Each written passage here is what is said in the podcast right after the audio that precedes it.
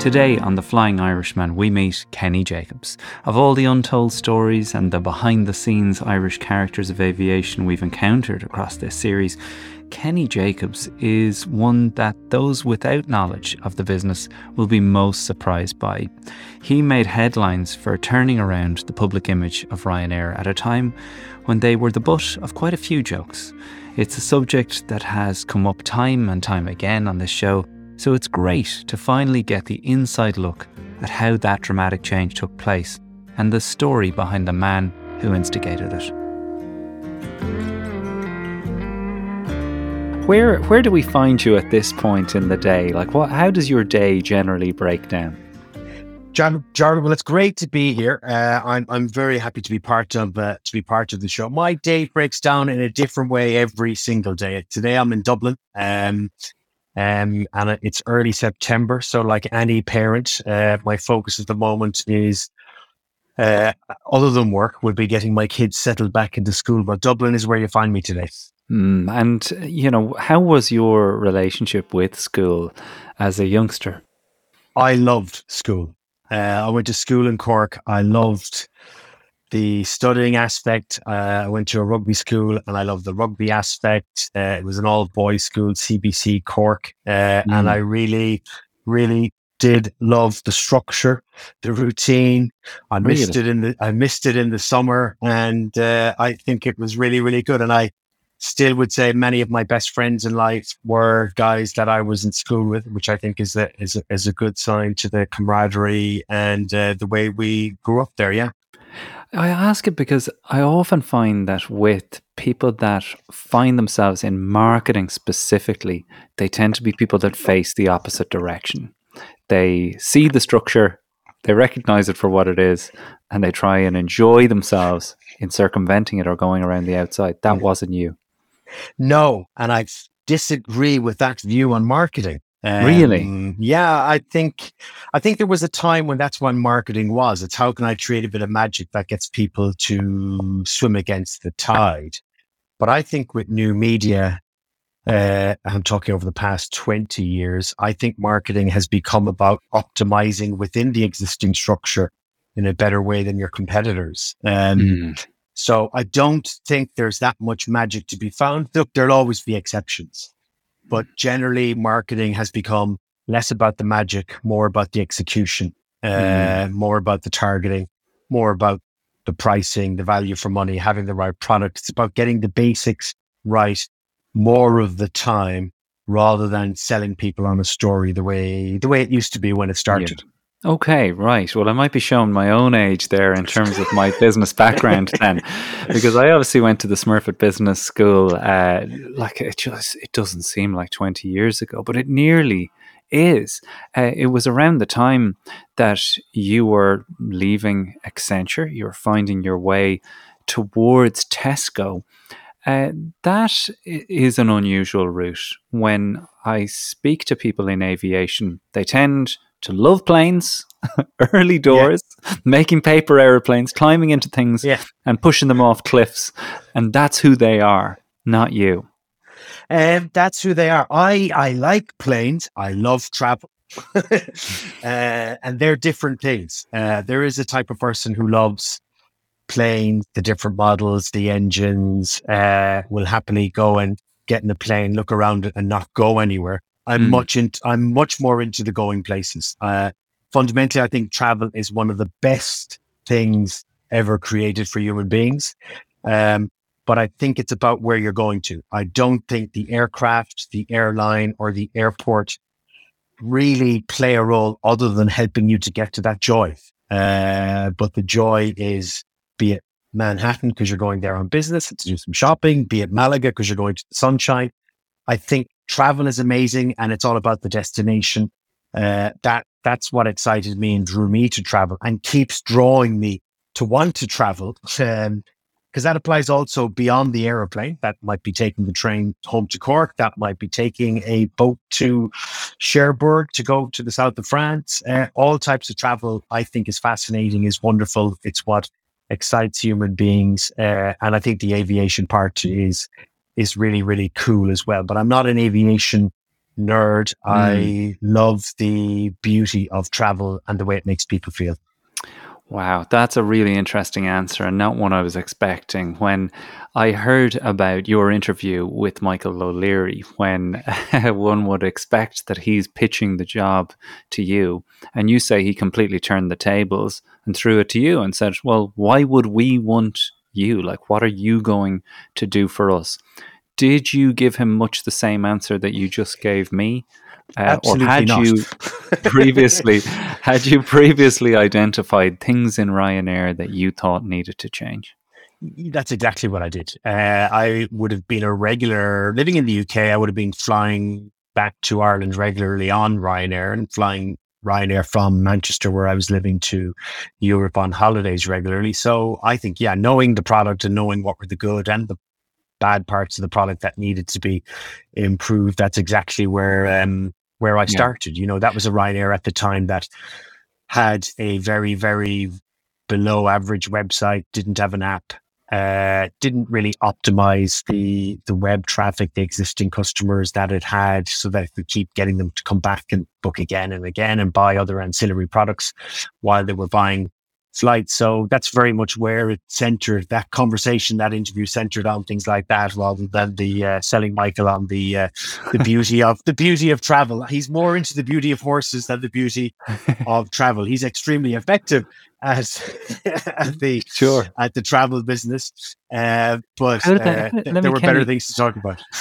How how does that go? Because in some ways, it's the ballsiest move going, and probably one that not everybody would go to. Y- you recognized that he didn't want his m- ego massaged. He wanted to know what he was bad at and what you could improve. Uh, how does he take it when you're pointing out these things that they're behind on? Oh, very, very well. Look, he is a he is a very driven, determined, successful person. He is fully aware, and he's humble. Um, and he he's aware that where there are deficiencies and where there are things that can be improved, you have to, you, you have to decide you take them on. Not everything, you know. There are mm. marketeers would say you need to do all these wonderful, nice things for your customers, but that's not Ryanair, and it never will be, and it never should be. It's a very functional brand, a very functional product. It should be always be the cheapest, uh, and it should deliver and execute the product in the best possible way. That's keeping it simple. That's being on time. That's not cancelling flights. So Ryanair is a very, very strong functional brand. Uh, you know, Emirates will position their product as something that's emotional. It's higher end. It's luxury. It's all those other things, and it serves it serves a different purpose. But to answer your question specifically, you know, Michael is probably the most successful airline C E O globally at the moment, because he listens in the right way to the right things, not to everything, uh, and he changes the bits that need to be changed. Mm, yeah, I mean, that quality uh, over and over again, of course, across the Irishman Abroad podcast network, time and time again. It doesn't matter if you're a snooker player, an athlete, or a writer, hearing criticism and reacting to it well seems to be a defining characteristic uh, of greatness. And the criticism of Ryanair at that time, if you could take us back to that place, was that their relationship with the customer, I don't know if I'm going too far, Kenny, but it was antagonistic nearly. The game was, oh, you're going with Ryanair, just get ready, do this, pack like this, and don't look sideways. Put your handbag in your bag. All of this stuff was them versus us. Was that on the table that day and in those first few months, that here's how the world sees you, uh, how can we pivot it?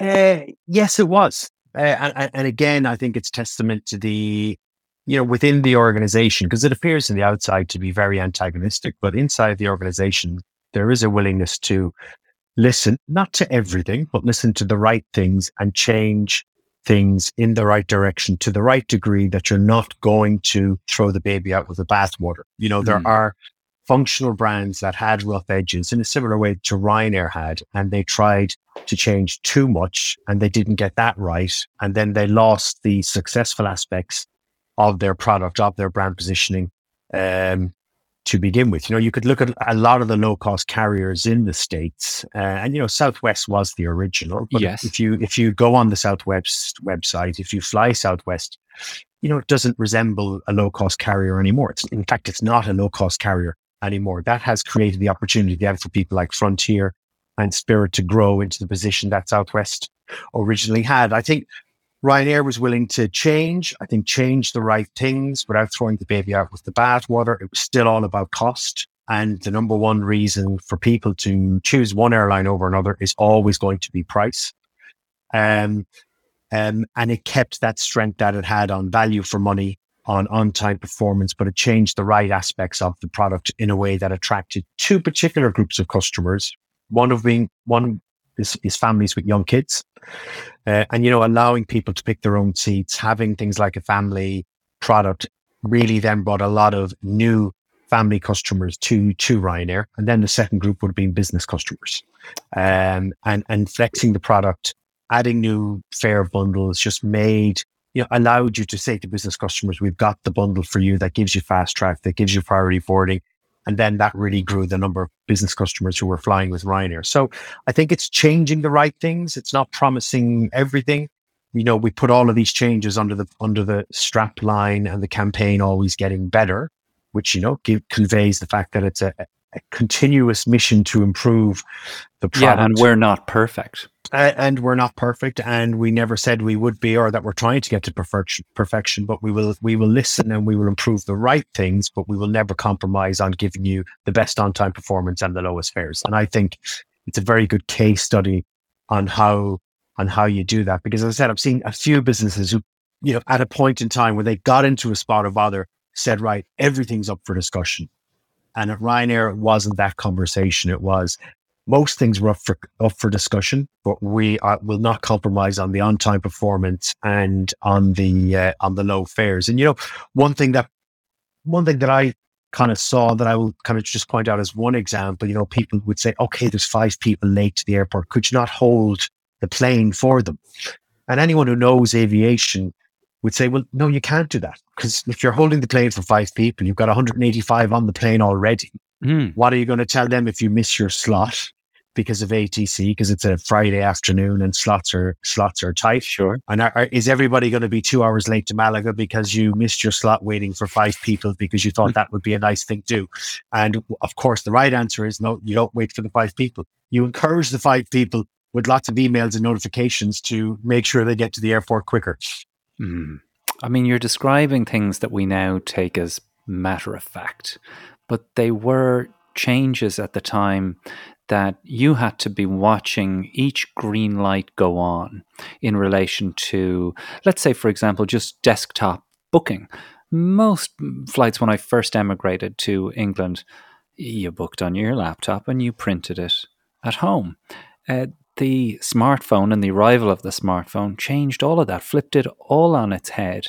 You had to be thinking, as these things arrived online, that a lot of the problems your ground staff were facing in terms of smudged and ripped um, boarding cards were going out the window. And it was nearly like, you know, your numbers are coming in here. These things are falling into place to do the things that you wanted to do. Yeah, there, but I, I guess as a former retailer, and I thought it was really interesting to go from retail into aviation, because there was so...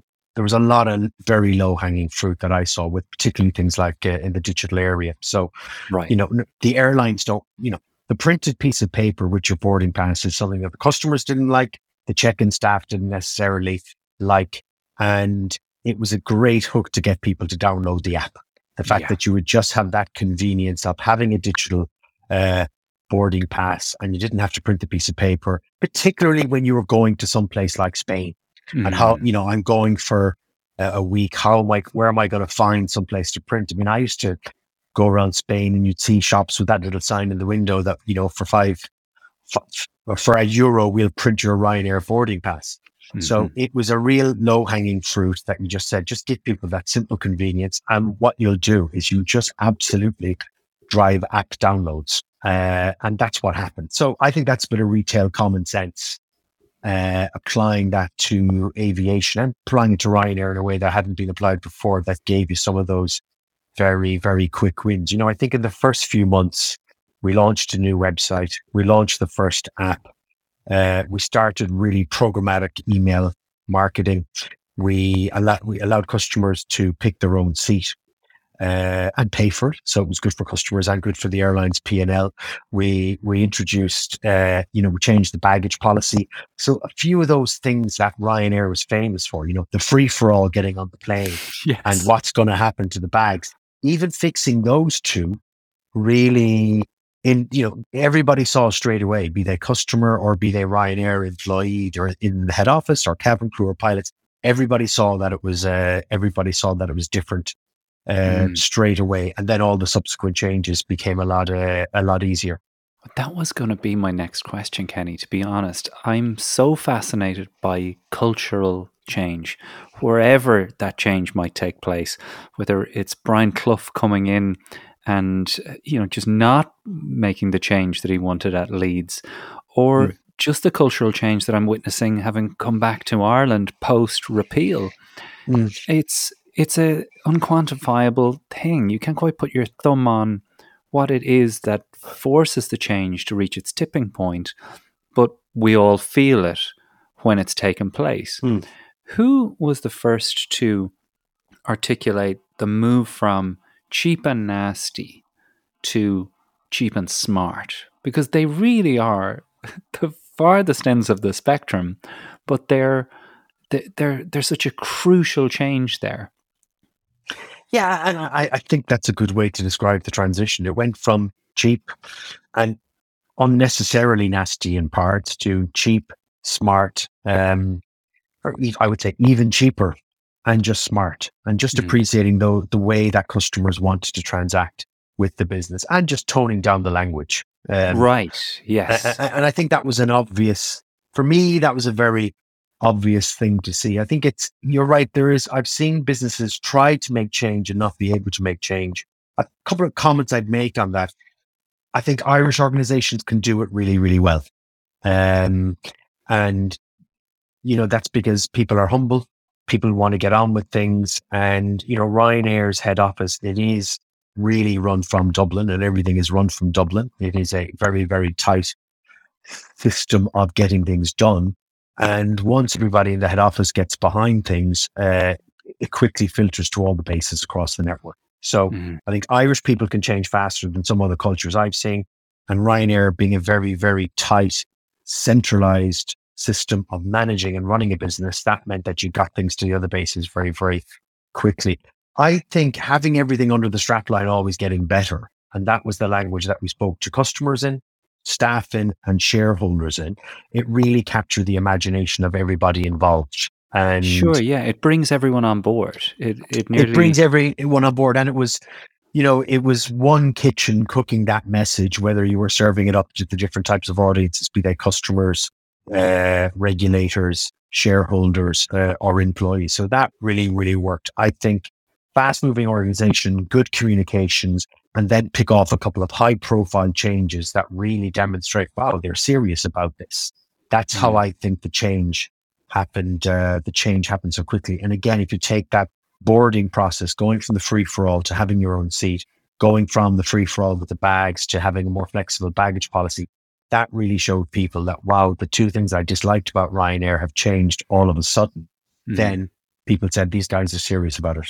Well, this is the Flying Irishman podcast, and I'm so happy that you brought up Irishness specifically, because it comes up so many times, whether it's in my conversations with Declan Ryan mm. or Julie Garland, the unique role that Irish people play in the aviation industry. And you mentioned change there and their ability to cope with change, which is obviously a fundamental part of any role in aviation, is exactly how volatile and quickly things can change and your ability to move with that change.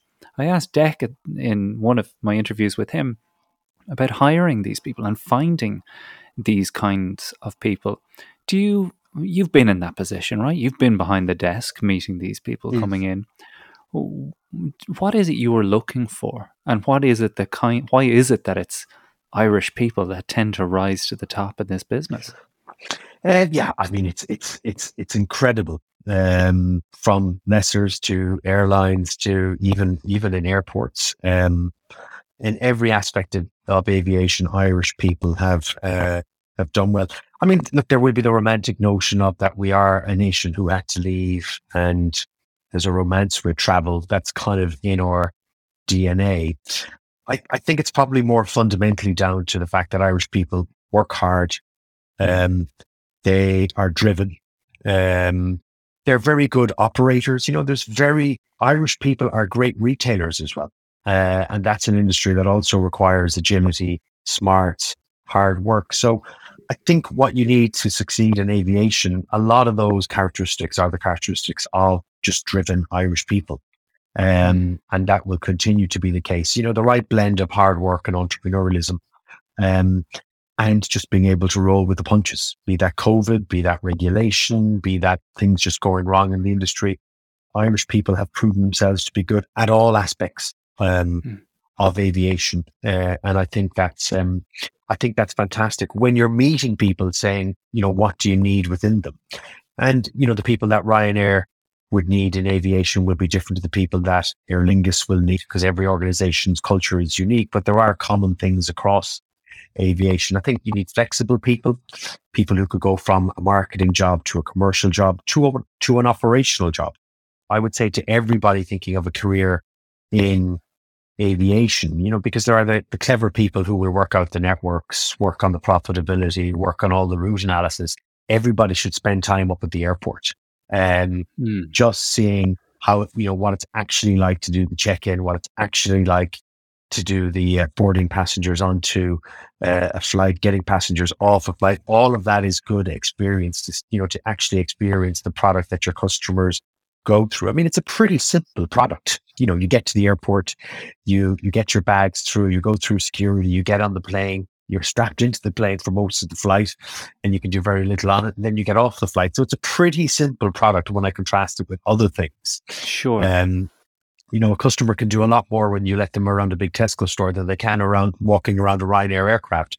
But just just understanding the product, uh, everybody should do. Uh, and to kind of come back and answer the question, I hope Irish people will continue to play a leading role in aviation. So I think it's a good match with the natural characteristics of Irish people, be that our society, our education system, everything. You know, being mm. humble and is good. I think it's something to do with the weather as well. You kind of can't plan stuff properly. Yeah, and, and and we love travel. We do. Yes, Irish people have it. always loved travel. And, yeah. you know, I remember going up in, I remember going up in Cork and going over to London to do job interviews when I was in my final year in U C C, and I remember looking at those printed tickets, and it was three hundred eighty sterling to fly from Cork to Heathrow. Wow! And I was glad that someone else was paying.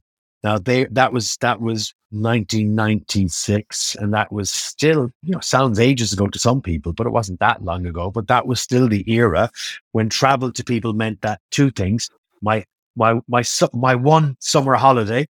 And then if it's a business flight, I hope someone else is paying. And now you look at that and you look at how often people travel, you know, the flexibility they have, the number of places they go. And then you get back to the point where I get back to my absolute love of travel, because it is just, it's just fantastic. And it's great that people now can go so many places and they can travel, you know, at such a, at such a low cost compared to what they used to pay previously, when travel really was, and flying really was, something the middle class could think about doing, but not everyday Irish people. Yeah, I mean, that's an insane amount of money, isn't it? three hundred, three hundred eighty pounds back in, what did you say it was, ninety-six? nineteen ninety-six. So that works out at six hundred fifteen yeah. pounds sterling in today's money. That yeah. That's it, with an inflation calculator used there. Yeah. It is, it is another world when you consider that kind of change. And I do feel like we're on the edge of some other phase in this world. When we look mm. at the cost of living crisis, the shift in political movements around the world, the change in America, even since mm. nineteen ninety-six, mm. you've obviously moved on from Ryanair And H and H Consulting works with airlines and other retail organizations on their digital marketing and communications. Your job is in some ways to foresee what's ahead and kind of future-proof these businesses from what might be down the line. Or have I got that wrong? No, that's that's that's anyone who's advising a business uh, needs to give them a view on what the road ahead can can look like. And okay.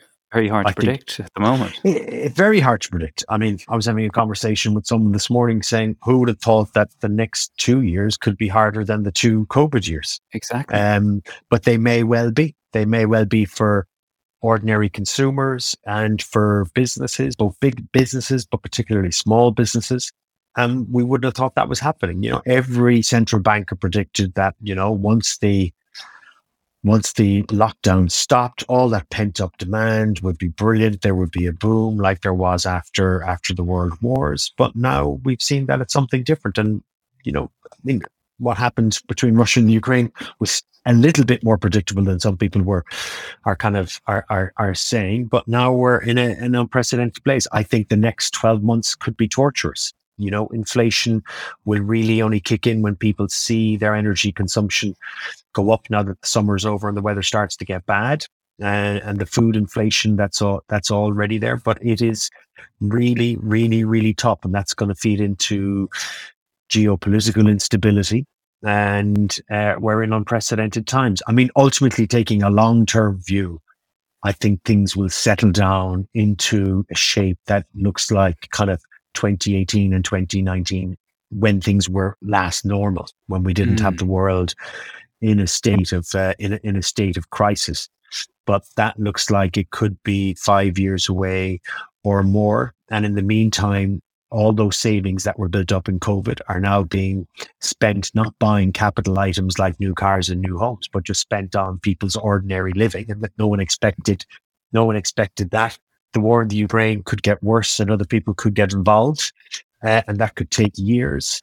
Um, and you could take a positive view and say, well, if it teaches countries like Ireland to make sure that we can store gas, and Europe to to, to kind of reorientate its energy policy away from dependency on Russia, they're ultimately good things. But we're going to go through a lot of difficulty, and deflation and prices going backwards, unfortunately, isn't something that ever rare, you know, that rarely happens. Mm. So there is going to be inflation, I think, in the system for a period of time. I, I, which is a simple analogy again that I was talking to someone about yesterday. If you know, you take a restaurant in Dublin that's selling a particular meal, let's say steak and chips for twenty euros, between their input costs now, that dish is going to be on the menu for twenty-five euros. But the person who's coming in enjoying it is probably going to have fifteen percent less disposable income because of uh, other inflation out there. So it's going to be really, really hard. You could see restaurants deciding to close for a few months, other businesses not deciding to operate for a few months. It's going to be a difficult, it's going to be a difficult year. So I think individual consumers and businesses will need to hunker down.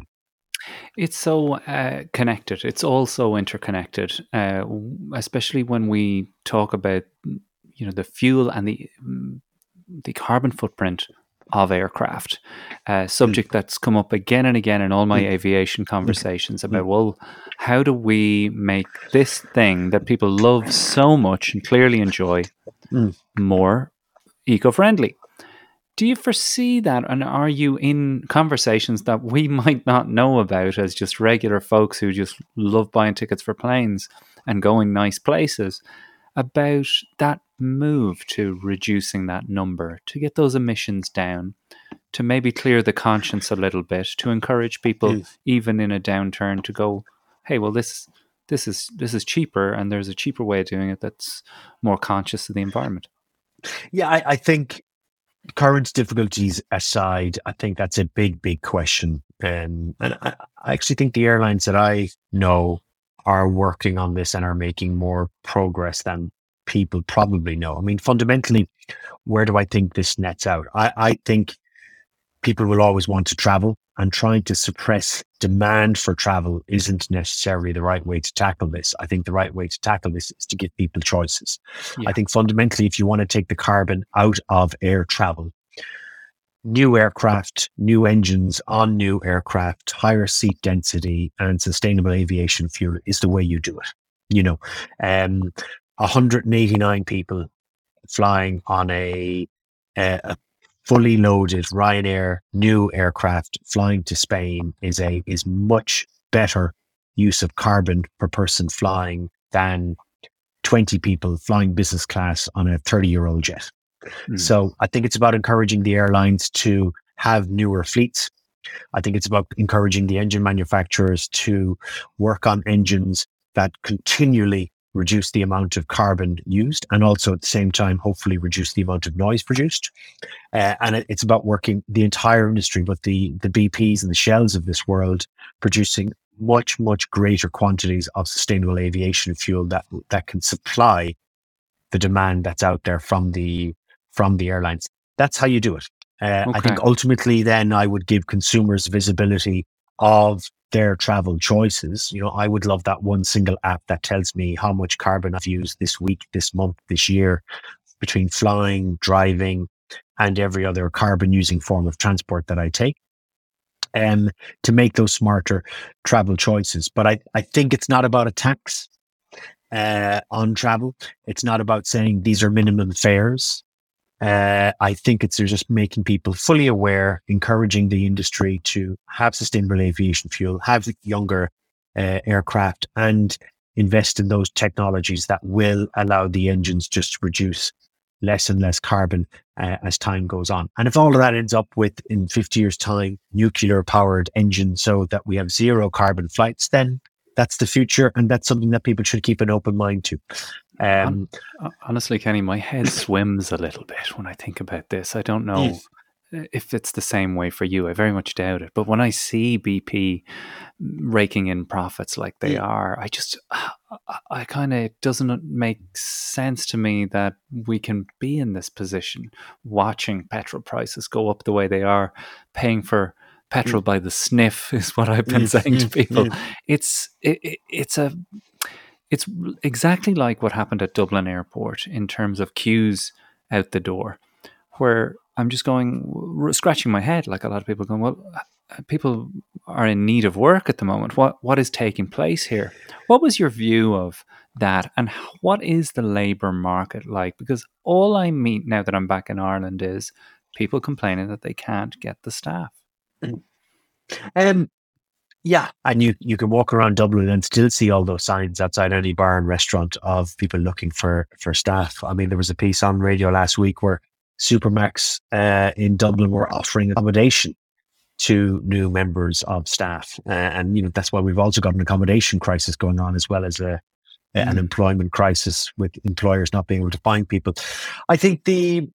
Honestly, I'll, I'll put the context of Dublin Airport and that one wobble that it had uh, like this. As someone, you know, I would have traveled around a lot of different airports over in Europe over the summer. Uh, and I would say people now, anyone with the industry, industry, within the industry would now say, actually, do you know what? Manchester, Schiphol, Heathrow, many other airports were way worse. I think Dublin really? had its... Had it Dublin, yeah, absolutely. Dublin had its wobble, and uh, I would say a good, you know, good testimony to the character of of Dublin Airport. They recovered extremely quickly and extremely well. Um, and again, that comes back to I think the resilience and the flexibility of Irish people working in aviation. They they got out of that mess very very quickly and did a good job for the rest of the summer. And I would take my hat off to them for that. Uh, you know, you look at Heathrow, who are extending the cap that they have on uh, on on traffic through through the autumn and possibly through the winter. So I think always judge an org- organization on its ability to deal with the crisis uh, as much as the crisis. And I think they they made a mistake. They messed up a roster. You know, there were people who weren't able to uh, work at security, who were rostered to work at security. That was a single particular acute mistake. Uh, but I think they recovered from it. Uh, they recovered off it quite well. Ireland's a village, so of course the media jumped on it, and it was the only show in town uh, mm. from the point of view that, you know, it's terrible for the reputation of the country. I think the media probably overdid it. It was a bad couple of weeks. They dealt with it well, and in hindsight, when you look at the performance and the non-performance of an airport like Heathrow, I think people should say, actually, Dublin did much better than Heathrow over the past six months. And sometimes I don't think Ireland is that different from anywhere at all, in that, you know, Joe Biden is being placed, the blame being placed firmly on his shoulders in America for the price of petrol. Yeah. Nobody has taken the time to look around the rest of the globe and see everybody is facing the exact same problem. I want to loop back, though, Kenny, yeah. as we head towards the conclusion of our conversation too. You know, Ryanair is very much in your, your rear view mirror, but there's still, uh, you're still working in the business, advising aviation companies and uh, flight operators as to how to how to do this in this current world, in this market that they're facing.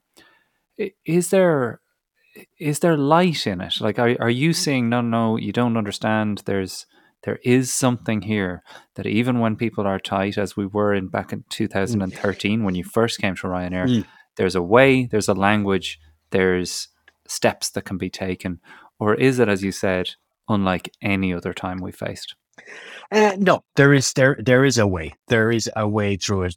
The circumstances are different, but the way you navigate out of the dark room, it's it's it's the same principles that you would um, same principles that you would go through. Any airline and anyone involved in aviation now should be starting to think about next summer. You know, the summer of twenty twenty-two is now over, um, but anyone who's had those staffing shortages, the kind of the issues that they've had kind of getting back up and running fully compared to how they ran in twenty nineteen, now should be thinking about the summer of twenty twenty-three and how do they make sure that they can operate their full capacity, uh, you know, have enough pilots, have enough cabin crew, have enough ground handlers, have enough ground handling partners, really start to get into planning a much, much better summer uh, of twenty twenty-three. Because I think customers will be a lot less forgiving next year.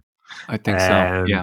You know, in twenty twenty-two, anybody just want everybody just wanted to get away on holidays, and if you got away reasonably on time, then that was uh, then that was okay, because this was the big summer of release and mm-hmm. getting back to normal. But I think next summer you will be judged harder. So I think everybody needs to make sure that they are match fit for Easter. Needs to have the right resources in place, change their oper- operational procedures if they need to. But you would be judged in a different way next year, so get ready for that now. And then it's just back to the it's back to the grind. It's back to staffing, rostering. Uh, have you got enough capacity in every part of the system? Uh, and make sure that you bu- build in some operational resilience so that you can deal with stuff if it comes up. Hopefully, that's net, not another pandemic. And no organization kind of builds that type of resilience into into their system. But just making sure that you can give a more consistent execution of your product next year, I think, is what it's all about.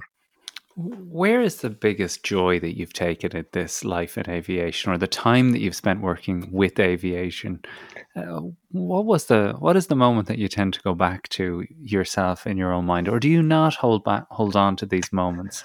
I feel like the turnaround that you have to take so much responsibility for at Ryanair has to be high up there. There has to be a moment there where you finally got to clink a glass or feel like you actually you actually did this.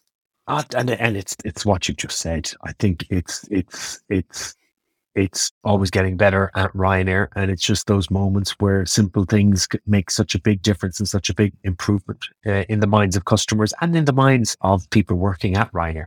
So it's probably not a clink of a glass; it's more of a clink of an iPhone, meaning the Ryanair app, mm. and just doing that simple thing, because that device was in the hands of customers and all you did was make it much more simple for them to be a Ryanair customer. So definitely that. Uh, I, I, you know, I, I'm a, still a great customer of Ryanair. I love the product uh, and I love the impact that I was able to have there in a seven-year period. It was a joy to work in uh, and it was great. It was great to be there for that chapter in its in its history. Well, I do ask a lot of people this question because the impression I get from aviation people is similar to horse people, that it wants you all for itself, and that in some ways, how long is a piece of string in terms of work in this area? How over the years have you managed the work-life balance, Kenny? Has it ever tipped the wrong way, or are you pretty good at that side of things? Um. I, I am better now because I'm now working less than I was when I was at Ryanair, when I was at Tesco. So mm. I think I probably was one of those people who didn't have the right balance. Um, my kids are thirteen and twelve. And I must say, over the past two years since I've left Ryanair, I have enjoyed have, you know, having more time with them, particularly at this stage in their life. Um, but I am probably one of those people who got it more wrong than right previously, um, and I'm now kind of paying a little bit back for that. Sure, but you got to kind of got to learn it the hard way in so many ways. Unfortunately, yeah. But uh, Kenny, it's been such fun to chat to you. I really appreciate you taking the time out of your schedule to do it, uh, and best of luck with everything that lies ahead. Jarlath, thank you very much. It's been a pleasure talking to you. What a fun conversation with Kenny Jacobs. Huge thanks to him, as always, and to all the guests who have made up this series and made it what it is. Our next guest on the next episode of The Flying Irishman is Conor McCarthy. And if you've ever wondered what it's like to set up an airline of your own during a pandemic, well, he's the man to ask. I got an approach to say, are you going to bid for this Aer Lingus regional network? And I... I kind of took a, a pause and said, I hadn't really thought about it. And the individual who said it to me said, you'd certainly be in with a shout. So that was in May twenty twenty. And then in, um, I think it was November that year, we, we won selection as the preferred operator of the Aer Lingus franchise. That's Conor McCarthy, coming up next in episode nine of The Flying Irishman. Subscribe to and leave a review of The Flying Irishman on Apple Podcasts or wherever you get your podcasts.